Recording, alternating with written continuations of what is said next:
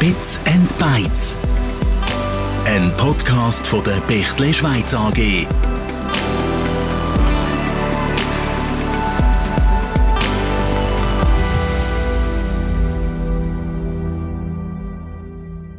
Ob im Büro, die am Küchentisch oder auf dem Campingplatz. Schaffen ist für viele von uns inzwischen von überall her möglich. Laut einer aktuellen Befragung arbeiten 75 Prozent der Schweizer Erwerbstätigen zumindest teilweise im Homeoffice. Und das im Idealfall bei gleicher Performance und Sicherheit wie im Büro. Gleichzeitig sorgt IoT, Internet of Things, also die Vernetzung von Geräten, dafür, dass wir effizienter arbeiten können. IoT-Lösungen nehmen uns zum Beispiel aufwendige Routinenaufgaben im Monitoring und in der Dokumentation ab. Durch das bleibt mehr Zeit für andere Aufgaben. Wir sehen also, unsere Arbeitswelt verändert sich rasant. Und die Basis für all diese Veränderungen, die ich eben gerade angesprochen habe, ist das Netzwerk von einem Unternehmen. Wie aber muss ein Unternehmensnetzwerk aufgebaut sein, damit es den laufend steigenden Anforderungen gewachsen ist? Dieser Frage gehen wir heute in Bits and Bytes auf den Grund. Ich bin Lisa Forster und begrüße jetzt unsere zwei heutigen Experten. Das ist der Kyle Niederheitmann von Cisco Switzerland. Hoi Kyle. Hallo Lisa, danke für die Einladung zum heutigen Podcast. Schön wieder da zu sein. Schön, auch für uns. Ja, und auch mit dabei ist der Alexander Kaus von Bechtle Schweiz. Hoi Alexander. Hoi Lisa, merci für die Gelegenheit, meine Meinung kundzutun. Ja, bevor wir gerade eintauchen in unser Thema, stellen wir euch beide den Hörerinnen und Hörern vor.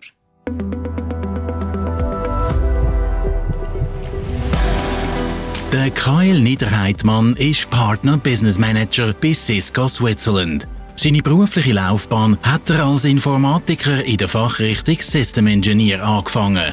Seitdem ist er immer in internationalen Grossfirmen tätig gewesen. Bei der Distribution Tech Data, Microsoft Schweiz, Oracle und seit über vier Jahren jetzt überglücklich, wie er sagt, bei Cisco Systems Schweiz als Partnerbetreuer. Dort ist er für das Produkt Cisco Meraki zuständig. An seiner Arbeit schätzt er sehr, dass er dabei immer an der Speerspitze der Technologie ist und Neues immer zuerst erfahrt.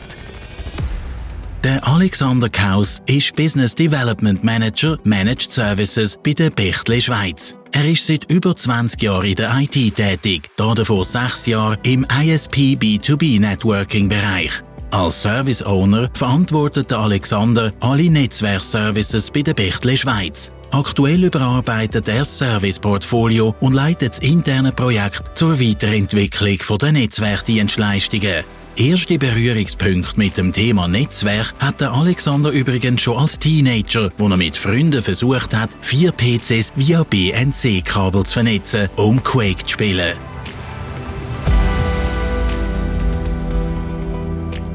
Kyle, Alexander, was wir jetzt wissen. Ihr kennt euch bestens aus in Sachen Netzwerktechnologie.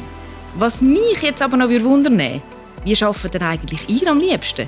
Klassisch am Schreibtisch im Büro, aus dem Homeoffice daheim oder habt ihr ein Ferienhaus am Strand? Ja, ich schätze die Flexibilität. Das heisst, dass ich arbeiten kann, von wo dass ich auch immer will. Am liebsten bin ich daheim im Homeoffice, wo ich mich am besten konzentrieren kann auf meine Sachen. Wie ist es bei dir, Kyle? Ich persönlich würde nie mehr einen Arbeitgeber wählen, wo ich kein Homeoffice machen kann. Das ist für mich extrem wichtig. Das heißt aber nicht, dass ich alles vom Homeoffice möchte machen. So kreative Arbeit oder strategische Arbeit oder vielleicht mal ein Brainstorming oder so Innovationen, das habe ich gerne mit Präsenz im Büro. Aber ich nenne das jetzt mal stille Arbeit, so ein paar E-Mails beantworten oder die neue PowerPoint-Präsentation für die nächste Schulung das mache ich gerne im Homeoffice. Ja, so wie bei Cisco, wie du sagst, ist in ganz vielen anderen Schweizer Unternehmen eben das ortsunabhängige Arbeiten auch angekommen. Was hören ihr denn so im Austausch jetzt mit euren Kunden? Was sind dort die Haupttreiber für die Entwicklung? Ich glaube, da gibt es mehrere. Alle voran wahrscheinlich die Corona-Pandemie. Aber ich glaube, ein anderer Haupttreiber sind die Kultur und der Fachkräftemangel. Viele von uns haben wahrscheinlich schon vor der Pandemie können ortsunabhängig, zeitunabhängig oder gerätunabhängig arbeiten. Aber ich glaube, je besser das Unternehmen es umsetzt, dass Teams effizient und kreativ können miteinander zusammenarbeiten können, dann glaube ich, sind das genau die Unternehmen, die erfolgreich werden am März sein und das sind genau die Unternehmen, die die besten Talente werden bekommen. Ich will gleich noch mal gerne schnell ein paar Jahre zurückgehen. Eben der Start der Pandemie, sicher ein Haupttreiber äh, für die ganze Entwicklung.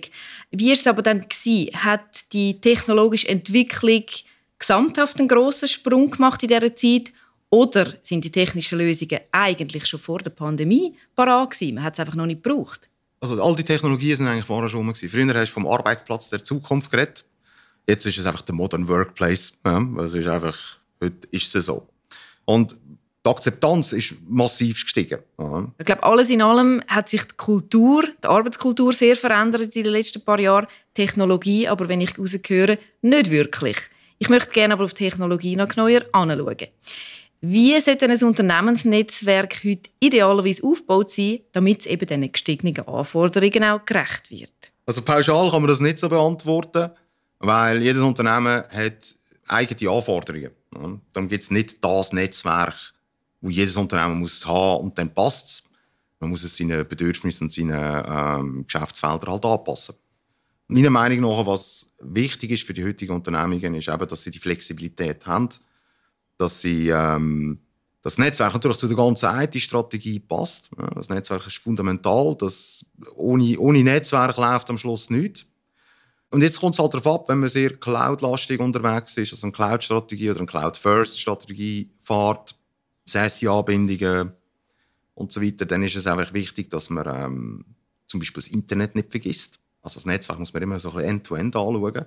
Es nützt nichts, wenn man ähm, superschnelle Switch-Infrastruktur hat im Unternehmen, aber dann nachher ähm, mit Access Points daran geht, wo, wo nur ein Bruchteil von dieser Leistung könnt, könnt, ähm, abfahren oder sogar äh, Endgeräte hat, wo ja, ich sage jetzt mal sehr in die Jahre gekommen sind und, und noch mit einem alten Protokoll äh, auf die Access Point zugreifen und somit nur einen Bruchteil von der eigentlich zur Verfügung stehenden Bandbreite überhaupt nutzen können. Ich finde, im hybriden Arbeiten, also in dem Kontext, der Mitarbeiter soll genau gleich performant und genau gleich sicher können arbeiten, egal ob er im Büro ist, im Homeoffice oder für unterwegs. Und IT bedeutet das eben, es muss flexibel sein, es muss zentral können verwaltet werden können. Und genau das bietet eben Cloud-Technologie. Und natürlich, eben, wenn Mitarbeiter unterwegs sind oder vielleicht im Homeoffice, was ich auch gesehen habe, die machen auch mit ihrem Handy einen Hotspot und gehen dann so irgendwie raus ins Internet. Das ist natürlich ganz schlecht. Da hast du gar keine Security, da hast du meistens eine sehr langsame Internetverbindung, stockendes Bild, stockendes Ton. Das willst du natürlich nicht. Und was man heute machen kann, ist, man kann so eine kleine mobile Firewall kaufen, von der Cisco Meraki beispielsweise. Die hat eben auch so eine SIM-Karte drin. Und verbindest dich dann so raus ins Internet und du schaffst mit den gleichen Security-Einstellungen, wie wenn du im Geschäft wärst. Und für die IT ist das natürlich eben alles zentral verwaltbar über Cloud. Also ein mobiles äh, Side-to-Side-VPN, oder? Statt eben, dass man, dass man muss in einem Büro sein muss, das fix vernetzt ist, machst du das jetzt heute mobil, kannst du das Ding mitnehmen, oder? Alexander, du hast es vorher kurz erwähnt, eben ohne Netzwerk läuft gar nichts. Nichts Digitales in einem Unternehmen. Das Netzwerk ist das Fundament. Jetzt habt ihr ein Beispiel, das ihr vielleicht aufzeigen könnt, wie man so ein Fundament erneuern kann? Habt ihr ein Beispiel von einem Kunden, das ihr uns schildern könnt? Grundsätzlich ist es eine grosse Aufgabe, das Fundament zu erneuern. Also alles Alte rausreißen, alles neu rein tun. Was wir empfehlen, ist halt immer zuerst diese Situation zu analysieren. Oft ist es halt organisch gewachsen, sagt man dem halt. Oder? Man hat da mal einen Switch dazu gekauft, dort etwas dazu gekauft. Am Schluss ist das alles sehr äh, heterogen. Verschiedenste Anbieter und so weiter. Und dann geht man rein, macht zuerst eine, eine saubere Eistaufnahme. Das ist mal das eine. Das andere, und das ist viel wichtiger, ist, was ist das Ziel vom Netzwerk-Update oder vom, von, von der Erneuerung, wie, wie, wie du gesagt hast. Oder? Und und dann schaut man, wie man das Ziel am besten erreicht. Also reden wir von Netzwerksegmentierung beispielsweise, oder dass man ein Management-Netzwerk einbaut oder, ähm, oder sogar eine Hardware-Segmentierung. Heute kann man das alles auf, auf einzelnen Geräten machen, wo man quasi zwei komplett unabhängige Netzwerke problemlos über, äh, über eine ähm, Switch-Route. Ähm, aber es gibt nach wie vor auch noch Gründe, zum Beispiel das Ganze äh, wirklich physisch zu trennen. Aber das ist auch sehr individuell und wir empfehlen wirklich, äh, zuerst das Netzwerkassessment zu machen. Wenn es zum Beispiel um WLAN geht, das stellen wir jetzt wirklich mehr fest, gerade die äh, Firmen, die modern unterwegs sind und sagen, hey, wir wollen ähm, alle Möglichkeiten bieten unseren Mitarbeitern. die setzen sehr oft auf moderne WLAN-Technologien. Und wir empfehlen halt wirklich, dann macht man ein sauberes Wi-Fi-Survey, wo man dann ähm, schauen wo muss man Empfang haben, wie viele Leute sind dort dran. Also eine saubere Ist-Aufnahme und eine Bedürfnisaufnahme, das ist das A und das O. Nehmen wir mal so ein typisches Schweizer Unternehmen, ein KMU, das hat vielleicht irgendwo eine Zentrale und vielleicht ein paar, zwei, drei, vier äh, Nebenstandorte oder Nebenbüros, Filialen. Ähm, die sind doch so aufgebaut. Man hat bei der Zentrale eine sehr grosse Firewall äh, meistens drin. Dort wird alles konzentriert, dort wird alles gefiltert, dort geht alles drüber. Und dann die Filialen, die sind miteinander verbunden, vielfach mit MPLS-Leitungen. MPLS-Leitungen, das kennst du ja besser als ich, das sind sehr schnelle Leitungen, sehr gute SLAs, sehr performante Leitungen, aber auch halt sehr teure Leitungen. Und was man heute machen kann, ist, man muss ja das nicht komplett rausreißen und dann alles neu aufbauen. Also wenn es da um die Neuerung geht, wo jetzt Lisa gefragt hat, ist, man kann ja das parallel nebenbei aufbauen. Also man hat eine Internetleitung gegen raus, eben die MPLS-Leitungen, aber mit dem grossen Ansturm aufs Netzwerk, wo man immer mehr Traffic darauf braucht, lange so eine MPLS-Leitung vielleicht nicht mehr. Und was man jetzt machen kann, ist ja, entweder kauft man noch eine teurere, noch eine grössere, noch eine bessere MPLS-Leitung, aber eben, das wird extrem teuer. Oder man baut nebenbei einfach eine zweite Leitung, eine normale Breitbandleitung auf und lässt dann so steuern, dass man sagt, die businesskritischen Applikationen, die gehen vielleicht immer über das MPLS und die nicht businesskritischen, die gehen dann über die zweite Leitung. Wir nennen das SD-WAN, also Software definiertes WAN. Wir lassen Software ähm, entscheiden, welche Verbindung ist jetzt schneller, so gegen raus. Also heute ist eine Netzwerkerneuerung vielleicht nicht mehr ganz so kompliziert, weil man kann eben alle seine Access Points austauschen gegen neuere, alle seine Switches austauschen gegen neuere. Und das ist auch der Rollout, der verbraucht vielleicht sogar nur noch Minuten und nicht mehr Wochen wie früher. Aber eben, es ist auf der einen Seite die Neuerung, wenn man etwas komplett wegnimmt, aber das andere ist auch, man kann es halt auch parallel aufbauen und ich glaube, das ist in der heutigen Zeit auch sehr wichtig, weil jede Minute Downtime ist für, für das Unternehmen ähm, äh, fast nicht möglich. Genau. Und, und das Wichtigste überhaupt, meiner Meinung nach, und das ist das, wo unsere Kunden ähm, im Moment, also was heißt im Moment, sondern wir erleben das und das, das ist gut, weil sonst hätte ich keinen Job.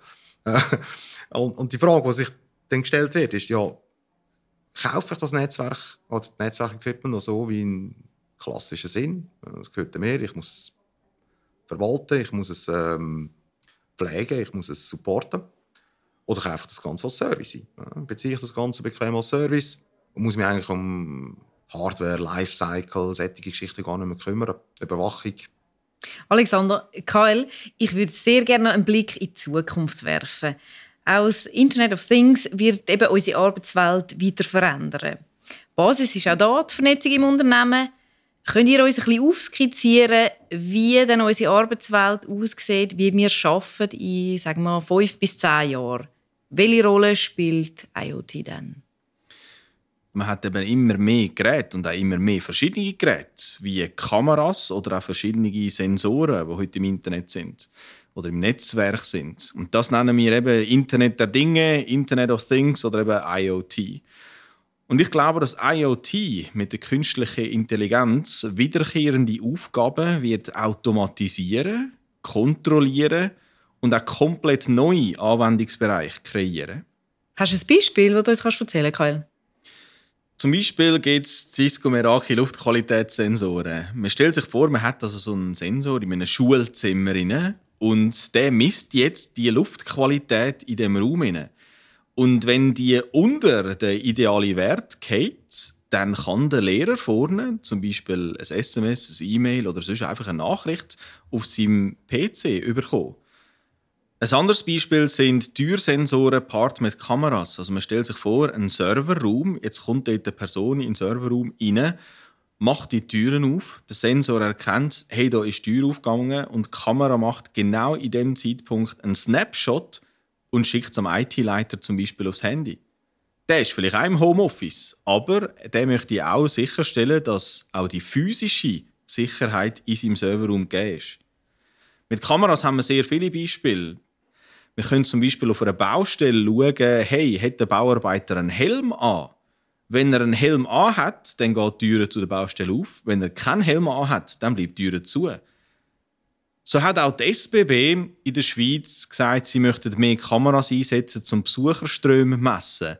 Sie wollen also einen Bereich filmen, um zu schauen, laufen dort vielleicht mehr Personen durch, die Snowboard und Ski tragen, dann müssen sie den Bereich, vielleicht äh, verbreitern.